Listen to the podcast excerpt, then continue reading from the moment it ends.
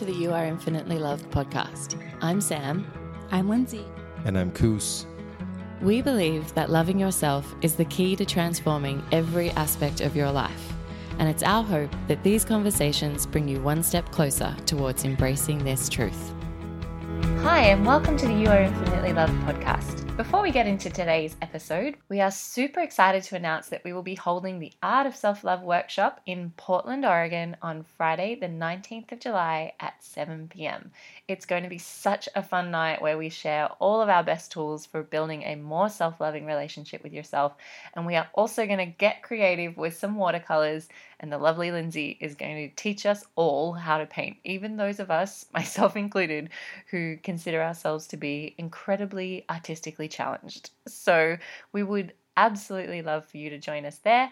You can get tickets by going to youareinfinitelyloved.com or going to our Instagram profile at youareinfinitelyloved and checking out the link in our bio. And now onto this week's episode. Welcome to this week's episode of You Are Infinitely Loved podcast. We are coming together this week for a special podcast in that we are all three sitting in the same room. I don't know if you, our listeners, know this, but Koos and I live in Portland, Oregon, and Sam lives in Phuket, Thailand. But surprise! I am in Portland visiting the lovely Lindsay and Koos for the next 3 weeks, which is very exciting to be at the one table together. It really, really is. As we've been sitting together talking about the direction we want to take our podcast, what we want to speak about, what's most important in the self-love world, we thought that we would start with talking about why we took a little break. I don't know if you've missed us, but we've been absent for a few weeks. Yeah, we have been. And what's been interesting is this idea about taking rest and how sometimes when you take a break, like we have, you can feel, I don't know about you guys, but you can feel guilty for taking a break and taking a rest. Well, I felt annoyed. Tell us how you really felt, Koos. I felt annoyed mostly because we had made a commitment to do the podcast thing once every two weeks. And things happened and we had to skip 2-3 weeks of this. And I just got really annoyed at the situation. What annoyed you about it? Because we've set a commitment. We've set a goal. Mm. And we had to break the commitment. And who did we set the commitment or the goal to or for? Thank you. Therapy session. No, but I think this is a really interesting point, is that we're all feeling different about it. And you're more than entitled to feel annoyed. Yeah, and you are the resident Enneagram 1, the resident upholder of our group. So I think you were feeling maybe differently than Sam and I were feeling. And I think part of this is like, isn't it interesting to be like, what is it about? Is it the rest that annoys you? Is it the breaking of the commitment that annoys you? Is it this isn't following the certain expectation that I had in my head for this? Like, what part of it is annoying? I think there are a lot of parts to it. I was annoyed at the situations that came up that made us take a break. I was annoyed at breaking the commitment, even though the commitments were made just for us. And I don't know. Yeah, but I think this is something that is really interesting, is this balancing act between sometimes it's really important to keep our commitments to ourselves. And that is a really self-loving thing to do, to kind of, stay true to our word, to honor what we say. And there's, I forget who said it, but there's someone that says that the way that you measure self-love is by the commitments that you keep to yourself. Mm-hmm. And so that idea of like, it's actually really a beautiful thing and a beautiful way of showing yourself self-respect to honor your word. And yet where does there also need to be this flexibility and this allowing of grace and of sometimes you need to take a rest or a break because unexpected things come up that are outside of your control, and the most self-loving thing to do is to pause. Yeah. So to be clear, I understand why we had to take a break. It was just annoying. And looking back though, I today I'm glad that we did take a break because I enjoyed the break myself. But in the moment, it was, I don't know, it's like, I like keeping my words and having to break that. It's just hard. Mm-hmm. And I think this is really interesting how the theme of our podcast today is really about flexibility. And what does that mean? I guess flexibility versus goal setting. You know, as we're goal setting, as we're setting intentions for who we want to be, how we want to show up in the world, without having a crystal ball, we have no idea what curves are going to get thrown our way. And so how do we then practice self-loving behaviors when things aren't going the way we initially planned or hoped for or was working towards, you know? Yeah.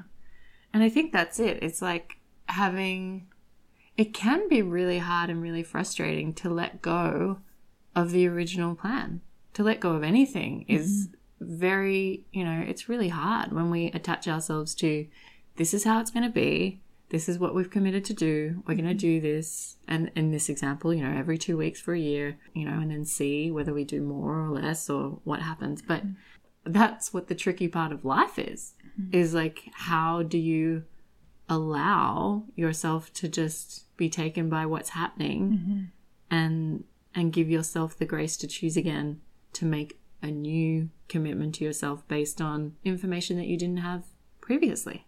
Yeah, I think this tension of the situation, and tension's a strong word, but the tension of feelings here, this I want to keep a commitment and I need to take a break and a pause, happens all the time. So I love that the situation happened for the three of us to where we could process it together of when else does this show up in our life?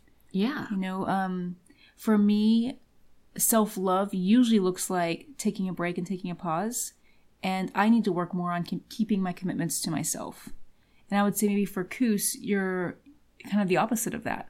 That you probably maybe need to lean more towards taking a break and a pause as opposed to heads down, finishing the goal no matter what, as self-loving behavior.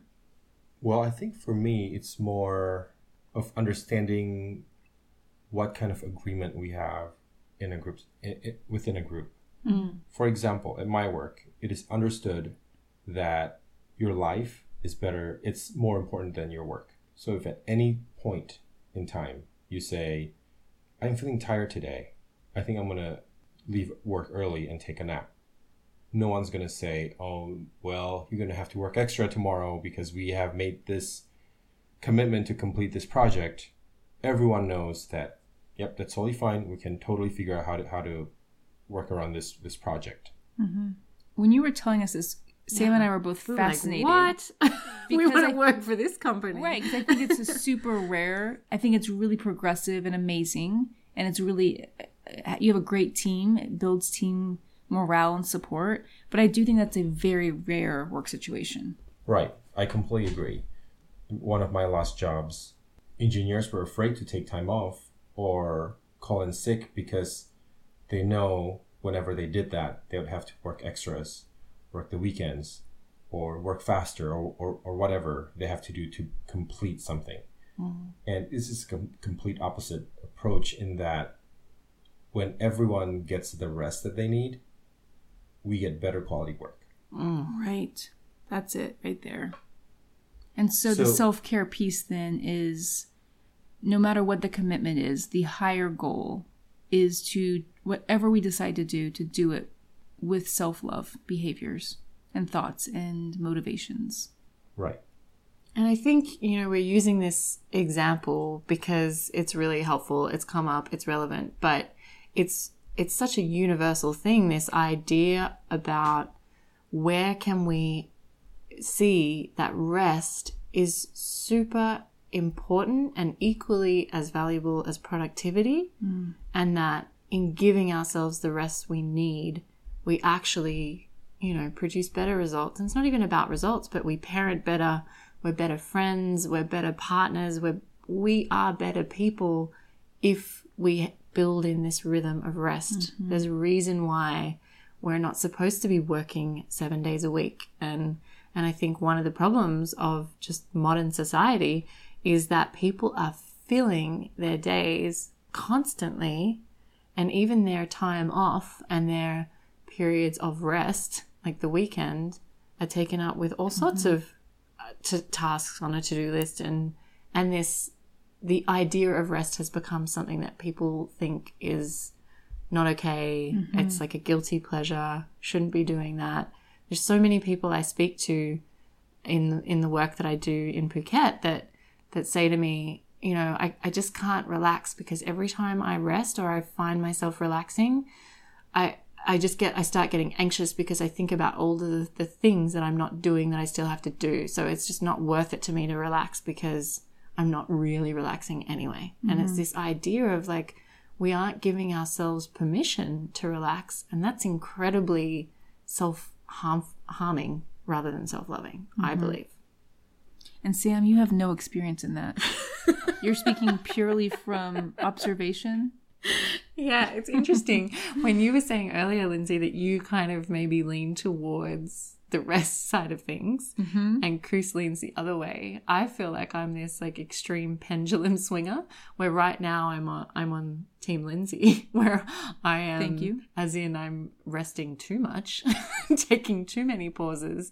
But I think that's been an extreme response to a former version of my life where I had zero rest, where right. I did not stop ever, and right. I worked multiple jobs and I didn't sleep and I filled every minute of every day with work. Mm-hmm. Right, because your 7 turns into a 1. Yep, it's our Enneagram love coming back, but it's true. It's true. I have the tendency to do too much. There is this pressure to, again, maybe it's something that you put upon yourself or what society expects. But anytime you think, oh, I'm going to take a break or I'm going to rest, you have this guilt saying, oh, I'm being lazy now. There are so many things that I could be doing now. I shouldn't rest or I shouldn't take a break. Yeah. Right. I think that's super important, is to acknowledge the label of lazy that we give to rest, because this is why people don't allow themselves to rest. Right. It's become this demonized thing when really it's one of the best things. You know, often when we think about self-care, people think about, oh, what can I do to take care of myself? And again, they're thinking about how can I add something in? Yes. Like, can I go and get a massage, or can I go and do something, like add in something? And it's like, what if self-care is just taking an item off your to-do list, having a nap? Well, when you think about the way our language is I would never say, if someone asked me, what did you do last night? I wouldn't say, oh, I just rested. I took an easy night. I would say, oh, I was lazy last night. I didn't do anything. Yeah. And that kind of negative language of because I didn't do anything, I feel shame. Yeah, I'm somehow not as valuable member of society because I lay around on my couch. Whereas if you frame that as, oh, I actually gave myself an evening at home to restore my energy, recharge my battery, unplug, rest. You know, I mean, if you said those things, people think you're a freak. You would maybe need to reword that in less therapy language. Absolutely. I think another area around this is the perception that when we are resting or I think changing course on our goals or plans, that we are letting other people down. Oh, yeah. Or even letting ourselves down. Right. And so I think examining that piece where we say, if I choose to rest, to take a chill night, or for us, like in our podcast, let's take the month off. Let's, we are all traveling a lot. We all have, Kuz and I are transitioning into being summer mom and summer dad, which is a lot of extra childcare time and planning. And so we said, let's take a pause for a moment. And even though we committed to every other week posting a podcast, we never really communicated that to anyone outside of us. And so we actually aren't really letting anyone down. Yeah. But the perception was that we're letting people down by not posting as regularly as we agreed we would. Yeah. And I think that's so important. I know that I have done this in so many other circumstances in my life where I feel this tremendous amount of guilt and disappointment in myself that I've let someone down. Mm-hmm. And really it's just my own perception, to your point, that I've let someone down. And if I actually asked myself the question, like, is that true? And looked at the situation, often the other person would never say, oh, you've let me down. You know, they're not thinking that at all. So I think it's a really important thing to note. Whenever we feel like we're letting someone down, I think the self-loving thing to do is to say, is that true? Right. Because more often than not, it's actually just our perception that we are. And I think if we're letting ourselves down, that sense of, I said I was going to do something, I was going to run the marathon, but now I have an injury. Can I still run the marathon? I think it's a great time to question, what was this even about? Was this about you've run a marathon, yeah. You know. Yeah. Well, I think share your experience at running a marathon. Oh, well, this is the perfect example because I did run a marathon and I did do it after a significant injury. And, you know, I'd torn my calf muscle and I was in a lot of pain from very, very early on in that race. And that was a real lesson to me because that was at a time in my life where I really did not have self-loving practices at all. And I pushed through and pushed through and pushed through because I was determined to prove something to myself, to others, to, you know, that I didn't want to appear weak. And I know today that if I were running that exact same marathon with that same injury, there's no way I would have finished the race. Like I would have allowed myself the grace and flexibility to say, this isn't self-loving to continue to push myself through this when I'm in agony. Yeah, and I think that's where it's different because someone in the exact same situation could say, I've wanted this my whole life. This is so important to me. The self-loving thing is actually to push through it. 100%, yeah. Mm-hmm. And that's where that gray area lies with the self-love practices. What might be self-loving for me might not be self-loving for you. And in this season, you know, is this season a good time for me to push through the thing? Yeah. Or is it a time for me to pause and reevaluate? And I think that's what's always hard is being okay with the gray. Like it's so, I think all of us to some extent and some personality types more than others want there to be kind of these answers and these black and white, like this is right, this is wrong, this is the, you know, the one way of doing it, this is, and yet that's just never been, I've never found that to be true of anything in life. You know, there are so many different ways of approaching things and so many things that might work for one person that don't work for another. And the whole point of self-love, I think, is to do that kind of, to really get you to know yourself so well that you know this is self-loving for me. And it might not look like self-love to someone else, but to me, this is the ultimate way that I take care of myself in this moment. Well, I'm curious about a situation where you have a group of people working together. And as we mentioned before, that everyone practices self-love differently. What would happen with a group when there's a subset of people who practices self-love by saying, let's take a pause on this project. And then a subset that says, we should keep this going because like when you do something and then you have to stop, you have the momentum and then you stop. It is so hard to start back up. And I'm sure, well, I hope there are people out there thinking the way I'm thinking is that it's just a lot harder to restart the momentum, that it's not worth stopping to rest. That's so fascinating. That's such a good point.